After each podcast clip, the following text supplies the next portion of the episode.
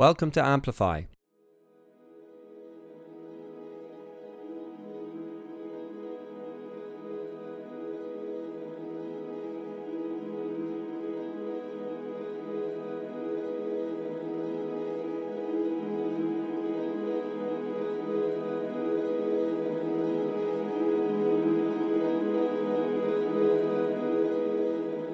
Music by Amanda Feery from her Errata EP, which is released this week. And all proceeds from the sale of the album go towards the Civic Theatre Artists Emergency Relief Fund.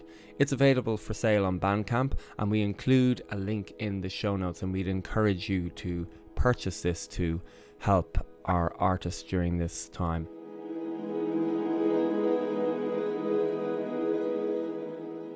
This is episode 16. Evonne, how are you? I'm well, Jonathan. Thank you. And I uh, hope you are too. We're over three weeks into these COVID 19 related restrictions now. We're still at the very early stages of all this, but how has the new music and arts sector in Ireland been responding to these changes so far? Uh, I think there's been really a very strong response, um, both um, by creative artists themselves and the resource organisations then on their behalf to um, ensure that uh, what the sector needs now is provided for and that provision is made for the future because as you've just said there jonathan we're over three weeks into this crisis. We're, we're almost all a month working from home a month where concerts have been uh, cancelled and really the effect on audiences you know the, there's the there's the artist but then of course the audience which we're all part of and uh, i just heard a staggering fact yesterday that 2.5 5 million of lost audiences here in Ireland over March, April, and May. And I think that comes from uh, a, a, a survey that was taken last week. So this is so significant for the community in terms of their income and in terms of their artistic practice as well, because it's really such an uncertain time for artists that it's quite difficult for them to sit down and really do what they what they do well, what they usually do. To really have that headspace for their creative practice is quite difficult. And uh, this was referred to a lot yesterday, Jonathan, in the National Campaign for the Arts Zoom meeting which had a staggering over 300 people. The committee there has done such great work over the last uh, four weeks, particularly in the last week since the announcement uh, of the Arts Council's COVID 19 Response Award, which um, CMC has uh, sent our serious concerns about that award to the Arts Council earlier in the week and uh, will do so also to the part to the Department of Culture Heritage and the Gaeltacht. We also submitted the responses to the survey earlier in the week as well. And I want to thank uh, everyone who sent in their response to that survey. It's still on our website and it's uh, at cmc.ie forward slash COVID survey. We'll, keep that survey open for uh, as long as we need to. And I would encourage everybody who's active in the sector composers, performers, commissioners, producers, um, those who are running projects um, for, for the sector to contribute to that uh, survey because we need those responses. We need to keep feeding them back to the Arts Council and to the department. The impact is very serious, so we need to keep hearing from artists about how it's affecting them so on that, this week we're, we're checking in with some artists and composers to see how they're dealing with the crisis and how they are coping. We speak to singer Elizabeth Hilliard, who's based in Dublin, and composer Frank Corcoran, who's in Hamburg. But first, pianist Isabelle O'Connell in New York. I spoke to Isabelle earlier this week. Isabelle has worked with many Irish composers and she talks about her work with some of these in the interview and a lot more besides. Here it is now.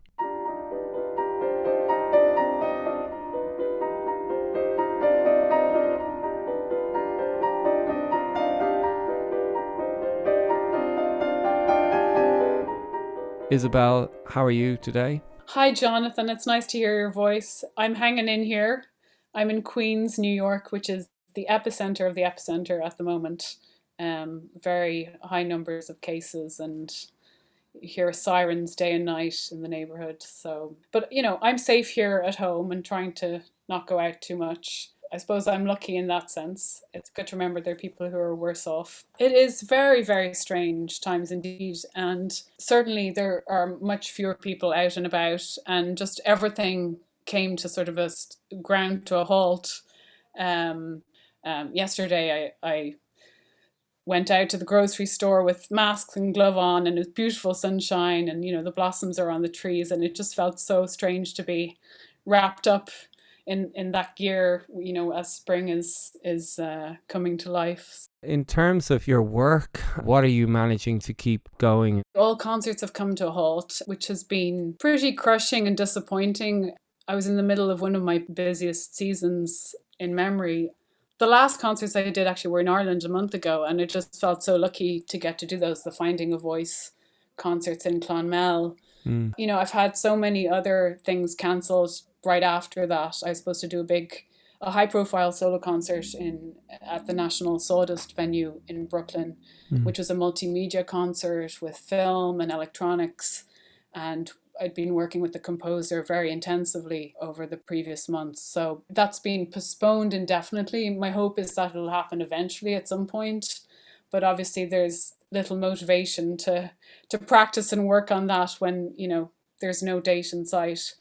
Um, and then there've been, you know, so many other things also cancelled or, or postponed indefinitely um, right through to the summer. Um, the summer work has dried up. So it, has been very, very hard. D- disappointing because, you know, uh, when you're in the middle of a season and you're working really hard and learning all the notes and performing regularly, you know, you're just, it's go, go, go. And for that to just suddenly stop is really jarring. Luckily, I also have two teaching positions here. One is at Bard College, which is a liberal arts college upstate and also at a music school in Manhattan. That is continuing online. I've moved my emphasis to that, um, learning all the online platforms and moving the classes to online, which has been challenging in its own way. I've been trying to adjust to that, and that's sort of where my energies have been the last couple of weeks. So I'm really grateful that I have sort of diversified my sources of income in that way because, you know, I really feel for people who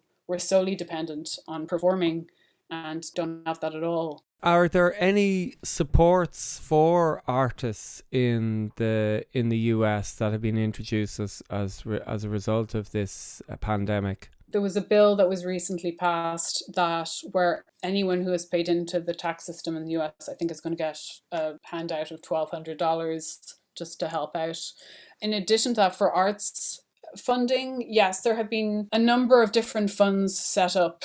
One is through the Grammy organization that hosts the Grammy Awards. They have a, a fund to help musicians in times of trouble and also healthcare and that kind of thing. Mm. Um, there's a solidarity fund that has been set up by some prominent composers. These composers are, are people who have faculty positions at universities uh, like Harvard and that kind of thing. And so they felt in a position to be able to help out other composers and musicians who maybe aren't as fortunate.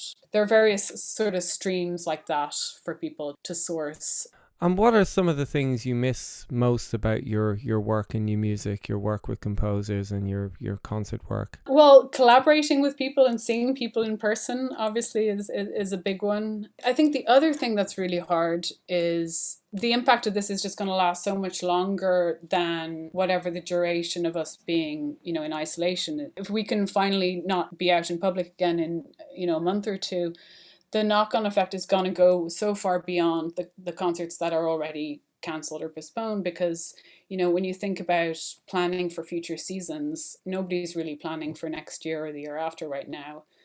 All that work of being in touch with presenters and working towards that isn't happening. I think it's going to be at least a year before things are back to normal. Aside from the day to day of like you know working with people is just not knowing when we will be able to resume things as normally and, and get things back to where they were. And maybe we won't get things back to where they were because, you know, some institutions may not weather this. The economic effects are going to be huge. Um, so it's just there's a lot of unknowns. So we just have to take it day to day. None of us can predict into the future in terms of what's going to happen, but I suppose a lot of the thinking is that this is going to bring about a certain amount of change and it's not going to be a simple case of us just slotting back into how things were before. You know, you mentioned online platforms for teaching. Do you see any possibilities around some of that technology in terms of helping you to sort of collaborate or to present you work or maybe ideas that you know composers haven't thought of yet it's possible. I feel like people are sort of falling into two general categories. Some people are presenting stuff online and they have setups to be able to do that, and they have the technology and the mm. space to be able to do that. And maybe, you know, they're in a place where things aren't as stressful and they have sort of the time and space. But I've spoken to a lot of performers and composers, especially, who have not found this t- a time to be creative because of the stress because if you have kids uh, you know you're busy enough trying to homeschool them never mind trying to do your own work and that's just not conducive to creativity or practicing or so I, I think you're right though. I think things are going to be very different. I don't think it's going to go back to normal and hopefully hopefully there'll be some positive changes in addition to probably a lot of negative ones and sort of how we move forward um, is going to be crucial in that. I think, if anything, this whole kind of period sort of proves to be how much people kind of value music and value live performance and and I suppose some of these impromptu live streams that people have done really shows there's a need for engaging with live music so hopefully when these restrictions are eased that people will realize gosh you know I'm going to really make it my business, even though I mightn't have gone to many live concerts, to go to more live concerts. I guess that's one way of looking at it, but of course the other way is that th- that all of this ingrains kind of patterns of behavior that people are just happy to continue living their online existence as they're doing and now. expecting everything to just be online. Yeah. Rather than having to leave the house. Yeah, I know it could go either way. You would hope that out of this, people will have sort of more of a, a gratitude towards all the arts. I mean, you do see people sort of turning to painting or writing or, you know, picking up their guitar. Hopefully, you know, the value of that will be appreciated. But I feel like there's a fundamental misunderstanding among non musicians and non composers of what's involved in in creating those not involved in the arts, I feel sometimes just don't realize you need space and time and tranquility. Composer John Adams was asked about this recently in the midst of um, all this COVID 19 stuff. You know, he's written operas on, on things like, you know, Nixon in China and the atomic bomb and these sort of uh, pivotal moments in history. And so I, I, guess he was asked, Are you picking headlines from the news, you know, for your next big opera or whatever? And he said, You know what? I'm in my 70s with my wife, we're hunkered down. And we're just reading all these stories about the health workers feeling humbled. And then I think he quoted Wordsworth saying something about poetry being emotion recollected in tranquility. And he said that in his case, he's not going to be able to compose and, and think about all this and, you know, think about putting it into something creative until that sort of tranquility has resumed. I think that's so important. And that's why we have, you know, arts residencies and retreats, uh, because artists need that kind of space um, and time to be able to create. It's not something that can just be done under pressure, you know, when you're stressed about survival or uh, reading these terrible headlines. I think that's a really, really important point, and I think you could you could may even tie that back to the announcement of supports for artists by the Department of the Arts Yes, I, I, I was thinking very specifically about that actually. Yeah, it was so wrong on just so many levels. Expecting artists to just be able to create on demand, and also not even not even just that, but the fact that you know such a limited number of potential awards. You know, when there's like I think fifty thousand people involved in the arts um, in Ireland, and you know you're giving a few hundred opportunities. It did seem really insulting. It is a very important point. I think that the expectation is that the tap will keep running. You know, for composers, whereas they're all having the same concerns as everybody else. To just expect that composers are going to continue working like as if they're immune from all of this.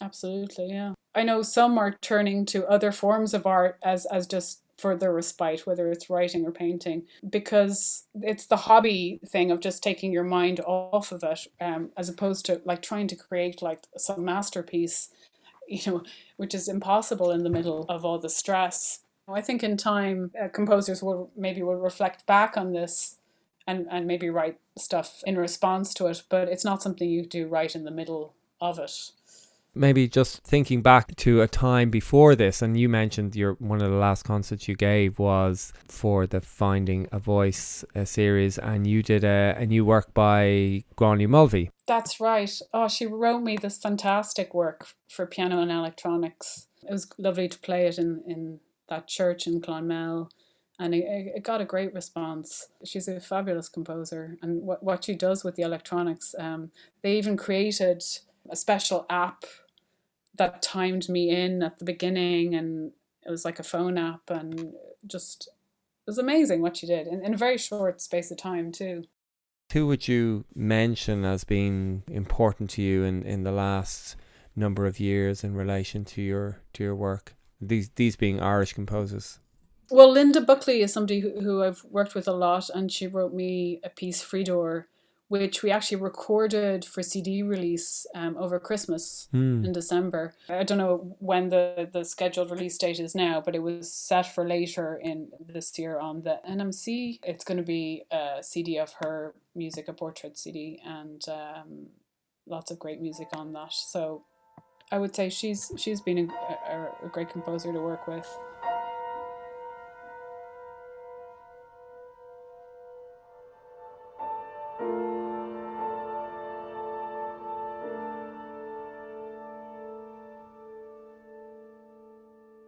Back in in January, I premiered a piece by Raymond Deane that he'd sent me a couple of years beforehand. I did a solo concert in last November at the Irish Arts Centre, which was sort of like a retrospective of of looking back at different composers that I've worked with, with a strong emphasis on, on Irish composers. I played like 13 different composers. I, I don't remember them all now, but Donnacha Dennehy is also somebody I've, I've worked with a lot.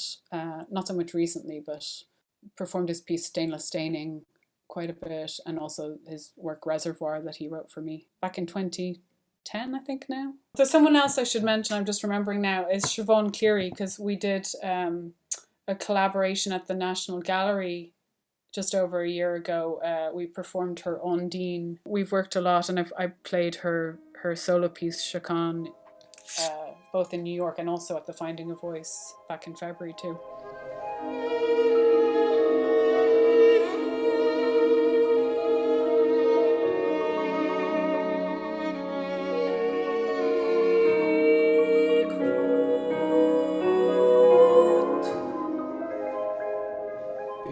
Seems flippant to ask about future projects or future collaborations with with uh, Irish composers, but are you know are there any ones that you have in mind or plans for? I mean, obviously, I take it that a lot of these plans are on hold or for the foreseeable. It's hard to think about commissioning a po- composer right now because again, what are we commissioning for? When mm. will that be? It's I just don't know. I, I, I mean, I saw that the Arts Council had opened their commissioning round, but you know, usually you need a presenting organization, you know, and a date. so it makes it quite difficult. It's probably just a case of hunkering down for a few more months and then out of this a bit more clarity or certainty will begin to emerge but you know we're not going to turn a corner and then all of a sudden everything falls into place for 2021. And that's a difficult psychological place to be in. It is. It really, really is. Because, yeah, like you said, you know, even if things day to day life gets back to normal in a couple of months, there's still that knowledge that, you know, work wise, we're going to be affected for a long, long time. Um, I suppose the only thing I hope is that, you know, having been cooped up for so long, that eventually when i feel released uh, that you know there'll be maybe a burst of energy for work and you know creating new work and working with composers and other musicians, um, you know, getting back out into the world, I think everyone will be just raring to go, and hopefully that energy will will create some positive changes. At the end of the day, humanity is resilient, and no matter what happens, you know, it moves forward. Hopefully, most people will recover. You find new outlets, new ways of creating. Um, hopefully, you know, there'll be a time of, you know, reassessing priorities and what do we value. And hopefully, one of those things is music and the arts. And it, I mean, it would be wonderful if that could translate into more support and more funding for artists. So, if it could lead to just a better understanding of what's involved and in terms of creating work and appreciating the value of that, that would be a positive.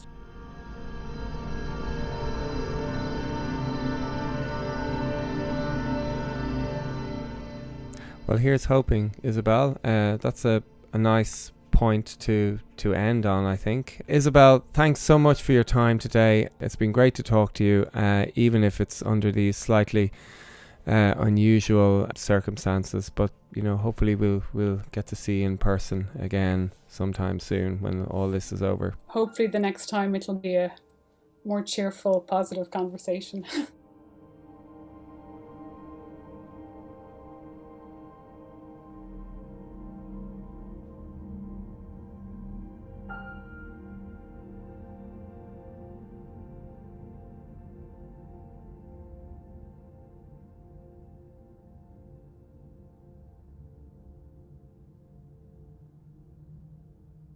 That was New York based Irish pianist Isabelle O'Connell, and such a great communicator about music and about why she's drawn to certain composers' work.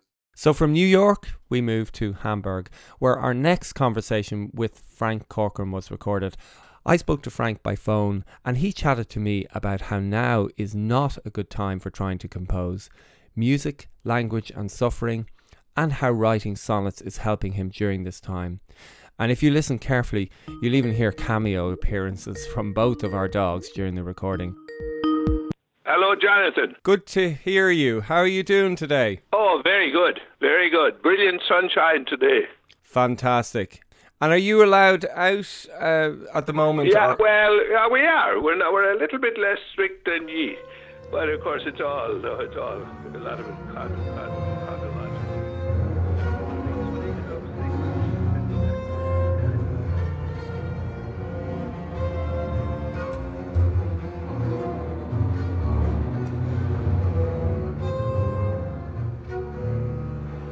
The whole Western world, in fact, the whole world, were all very mixed up. The one artwork that really got this, of course, it was uh, by Mr. Sam Beckett, Waiting for Godot. Those of us who are not sick and are not infected, we're all very worried and so on because we're waiting and waiting, and we don't even quite know what waiting for what. What interests me is that great artists, great composers of the past, they, they had to handle this, and they did handle it magnificently. Uh, you know, Bach himself, the great Sebastian Bach, burying the first wife and, and children. And again, I came across his cantata 101, Nimm von uns Herr, du treuer Gott, which was take away all our sins from us, uh, God, because, you know, we're being lacerated by the plague. It was the pest, the bubonic plague, it would have been. Now, we don't have that. But we hmm. do have, we're eaten into by deep insecurity and fear. Several of our senses are all mixed up in this thing at the moment. So it's not a good time. I certainly cannot at the moment, and I don't intend to do any kind of, a, you know, a plague cantata or a symphony on, uh, you know, virology. It would sound wrong. Although, in fact, I am planning for the future, but I was on to this before the beginning of March, uh, a work for the future, which I'm calling Queenas and Canons for a big chamber ensemble, which I suppose we're back to the idea of music and suffering, Queenas and Canons. How does music express in all kinds of wacko, non-verbal ways? It, it can express great suffering And actually, I've taken from my queenas and canons a new scale. I mean, I was working for years on a on the Frank Corcoran scale, who's mm. an eight note scale that I cobbled up myself. But for this uh, queenas and canons, I've got out my carpentry set, and I've got a very, very good, very simple, very, very um, strong and keening scale. It's a 12 tone scale, really. It's it's made up of the tritone and the minor second. Are you composing this at the moment? I am. I am. Now, big difficulty with concentration, of course, but uh, oh, I certainly am. Yeah. And do you find that uh, composing, particularly during this time, helps to take your mind off the anxiety, I guess, that we're all experiencing at different yeah, levels? anxiety was the word I wanted. Yeah, yeah. I think it does, yeah, but it, I'm not good at it at the moment. It's not a good time for composing. I'm not a Heinrich Schütz or a Sebastian Bach. Mm. Actually, what is helping me better is I'm composing 50 wonky sonnets. I discovered the sonnet, so I'm back not just music and suffering, but language and suffering. Mm. So I'm composing at least a, a, sonnet a day, or sometimes at night, in the middle of the night. Uh, it comes out of, of sleep. Now, I'm not a poet, and I don't intend to be one, but I am a versifier. Doggerel, very good doggerel coming up. And the strict sonnet form, I'm working at that. That's keeping my head cool, actually. There's something else uh, I want to get off my chest here, which is not viral or not yet viral, or it's not even post viral language and suffering, as I say, because the word is close to tone. Also, I mean they're they are distinct, but but word and tone they they can they can swim into each other. A little while back, again, because I spent my life writing haikus, the little short uh, three-liner. Actually, I'd love to give you a couple of these little ones because a little while back, these are not overtly at all about suffering, about our critical time, but these open it out a bit and they give my imagination because imagination is the is the big enemy, isn't it? It's gone for everybody. It's gone haywire. These the little short ones, they open out the imagination, which I really want to do. Let, let me give you a couple of them just here. And out of these, I made a huge choral work, a kind of a choral symphony, actually, eight haikus. My young love, Buddha, came to us softly, sleeping and his sap rising. The second one, then, totally different, but again, it opens up your imagination. Through our Milky Way glides and flexes and ripples old solar system. I love the fourth one, is very close to me. Your imagination will feel why. Deep purple twilight in the bay lie three islands, asleep like children. So they're not bad, you know. they're they're close to the music, and mm. they they do make a kind of a wacko choral symphony, mm. and they get my imagination going away from my wonky sonnets in a time of plague, away from the you know what we're all the whole world is is going through virally at the moment you know, you mentioned that you you won't be writing anything sort of uh, viral related, but in the way that you've written those sonnets, as you've done with the with the haikus in the past, could these potentially morph into or be the basis of a of a future work? I don't think so. No, I think they're just five finger exercises at four o'clock in the morning, mm. uh, Jonathan, because. I mean, actually, very few composers have successfully handled setting the sonnet form. Why? Because the sonnet form is very strict. You've got iambic pentameter, you've got your four and four lines, and then you have later three and three. You know, it's all worked out by Shakespeare and Petrarch and the boys. But it's how will your music handle that? You really should should respect that formal background of the of the sonnet. And if you don't, if it's kind of free, if you free it up a bit, it's all over the place. So the answer is no, I don't think so. Anyway, it's it's word and suffering and uh, music and suffering. And of course, what is suffering? Which has been a theme of some of your pieces in the past as well. Oh yes, yeah, yeah, too much of suffering, yeah. Mm. So yeah, yeah, mm. and any kind of direct. I don't believe in any direct literalism at all. I think that's that's not good art. What would be the sort of work do you think you'll write after this period? Well, the first work I certainly want to write after this period, and again, I have a lot of ideas for it, is a work for string orchestra. I'm going to call it Three String Dreams because some of this stuff has come up in sleep. So it's a, I think it's an exciting development, uh, dream, sleepy stuff. That's one, certainly one mm. uh, project and uh, I, I, maybe the other, maybe we we get one of my wonky sonnets, cut it up uh, in, out of the wastepaper basket, and then churn it through a couple of computers and things. I don't know, but again, that too will be back to the problem of the word uh, or the syllable or denotation and connotation. What does that do? You know, a little syllable. What does it do in your imagination, the hearer? Mm. And then how do I how do I get it together in mm. uh, in some kind of proper big form? So beyond that, I'm not going to think.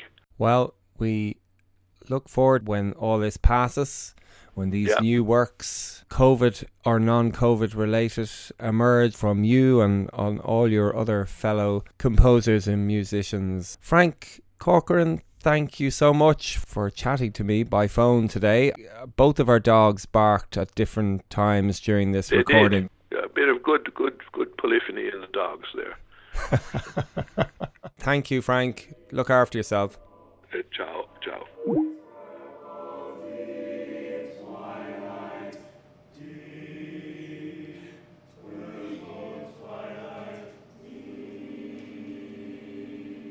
Composer Frank Corcoran from Hamburg, and as always, through his music and through his words, making us pause for thought, and even at this unusual time, bringing his unique blend of philosophical humour to the podcast. Finally, we have soprano Elizabeth Hilliard. She chats about how she's using the time to develop her own practice, her ongoing collaboration with Gráinne Mulvey, as well as her work with other composers, including David Bremner, Siobhan Cleary, and Jennifer Walshe mmm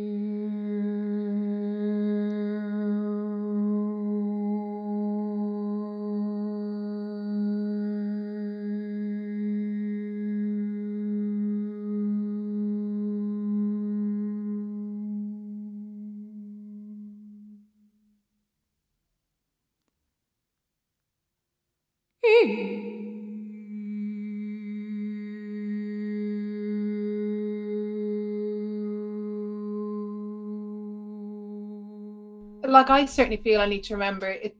This is temporary. It it is going to change, and maybe in a year's time, I definitely in a year's time, I'm hope, and uh, we'll be back performing and doing what we normally do. So I'm kind of using this time to develop my my own practice and how how I learn music, and I'm got some a book by Kristin Linklater about the voice, which I'm exploring at the moment. I'm exploring some Feldenkrais um, and all these somatic practices, which have always been important to my my own work, and seeing how that can develop my my own performing and my own skills as a singer. And at the same time, I've had, I think, two composers have been have sent me some pieces that they're working on or ideas about pieces they're working on. And they're just normal pieces that I'll perform in a normal way. there's nothing particularly online about them.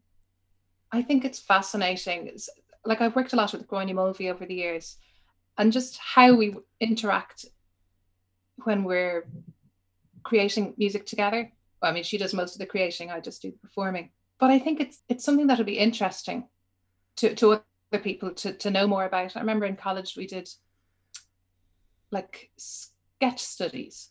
We did a module on sketch studies, and it was it was really fascinating. And we were looking at Stravinsky mainly, and I was seeing what the pieces were before they were written. And there's something really interesting about the collaborative process between composer and performer. And everyone kind of talks about it, but it's hard to define exactly what what what it is and what happens. So I've always kind of thought it'd be really interesting to document some of that. Just basic, you know, writing a diary of met on a certain day, had this discussion, made me think of this thing. At the moment, we're working on a new piece, which we're very much looking forward to performing in the Great Music and Irish Houses Festival. And they've commissioned Gráinne to write um, a piece um, using texts from women, uh, revolutionary women. Um, so at the moment, we're kind of having a few different email conversations. We're both reading um, a lot of um, materials from, you know, early 20th century Ireland and looking at Cumann na mBan. Um, so sometimes we're just kind of talking about the different th- things that happened and words that are really powerful. Sometimes it's just like everyday details in people's lives, you know, that music can highlight some, somehow. Um, so at the moment, Gráinne is picking some, some of these excerpts and she's sending them to me and I'm reading them and recording it and sending it back. And then my voice will be used with those recordings will will make their way into the final piece. And I think the next uh, stage is oh, she's often done this. She'll send me kind of a list of some things to record, like it'll be some do some harmonic singing, do some glissandos, um, sing some vowels.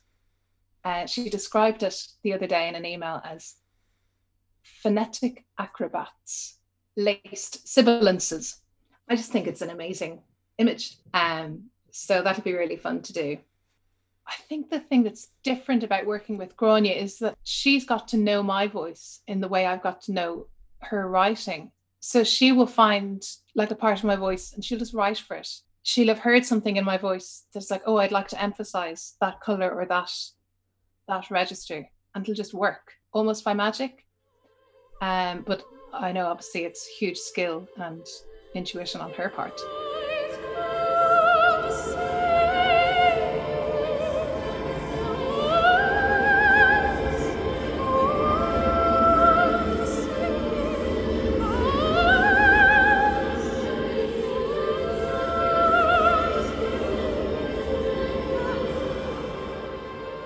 Some of the other composers that you have worked with and some of the other works i'm thinking of of your your partner David Bremner who you've who you've done a lot of work with over the years. Maybe tell me about his music and uh, some of the things that you've performed uh, together and recorded. Um so David is a really really fascinating composer. He um spends an awful lot of time thinking about how the music is going to work. And he will get really, really interested in some really obscure things. And like, it's amazing to see him working. He could just spend hours and then really, really, you know, solve some incredibly difficult mathematical puzzles or like his knowledge of literature is huge as well. And he's he's written so many pieces for me. He wrote three songs for me as a Christmas present one year I I love doing them. I performed them a number of times. One is unaccompanied, and I know it by heart, which is quite unusual for contemporary music. He also wrote a setting of a Philip Larkin text coming, and it's just so beautiful. But it's incredibly difficult, and he doesn't intend it to be. It's not like he says I have to write difficult music, but just the way his music works, it, it is by its nature difficult he feels because he's he he knows that I can learn really difficult music than mm. I feel I'm able to do. But then I listen back to recordings and I'm like, how on earth did I do that? And um, so something quite exciting about that. Quite early on, he asked me my you know opinions on kind of vocal ranges and things like that, and his pieces never cause difficulty in that regard. I won't get vocally tired singing his music. It'll be written in with a really good awareness of the limitations of the human voice and stamina. There's never problems in breathing. It's it's more mathematical and brain problems that that that happen. And but there, you know, you can you can get beyond them.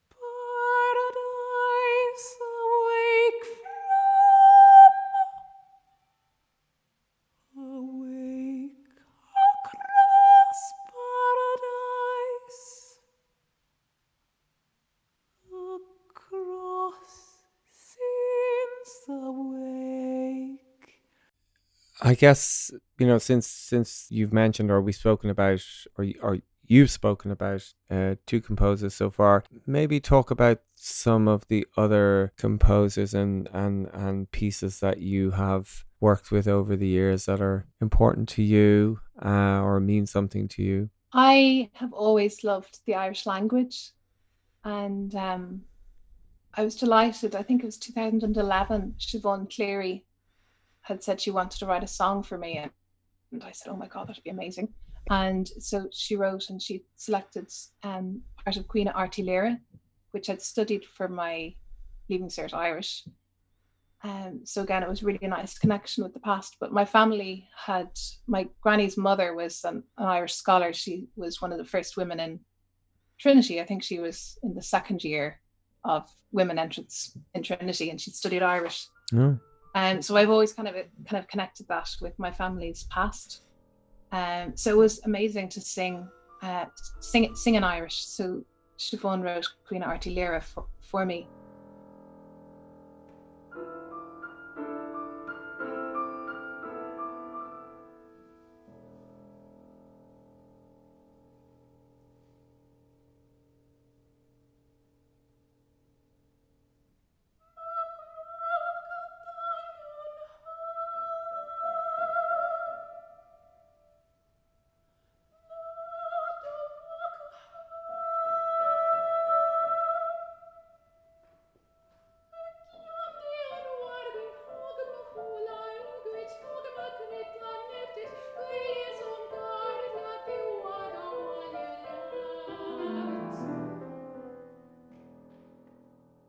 You have a final piece because I know I know this in advance because you sent me a list. I'm reading off it. You have a final piece by by Jennifer Walshe. There's actually a CMC connection with my my connection with Jennifer Walshe. I had sung her White Noisery with um, Chamber Choir Ireland when that was commissioned in I think 2012, and I knew her music and I'd seen her perform live.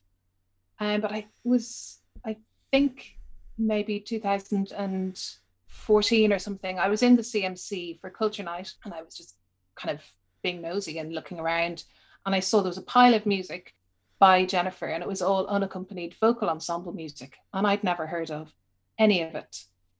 And I think it was Mary and I, Mary Green. And I was like, Mary, what's, what's this? She said, Oh, yeah, I'm always sending these off to Germany. There's plenty of people over there. It's quite regularly I'm sending this music off. And I looked looked looked at a few pieces then. I looked at a few online and I was like, there's a huge amount of unaccompanied vocal ensemble music by this highly regarded international like Irish phenomenon like on the on the world scene. Mm. and it's not known here. So um myself and David with our company Béal we um, applied for and received money from the Arts Council to put on a festival uh, inappropriate moments in 2016 in the Project Art Centre and we presented all of her unaccompanied vocal ensemble music, most of which had never been performed for over two days.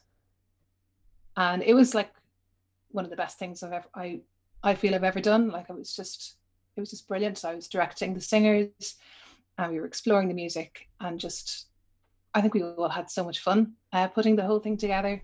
And Jennifer was she sent me a lovely email after saying how special the occasion was and um, how impressed she was with all the singers and how well it had all gone and that it really, really meant something for her that her music was getting presented in Ireland.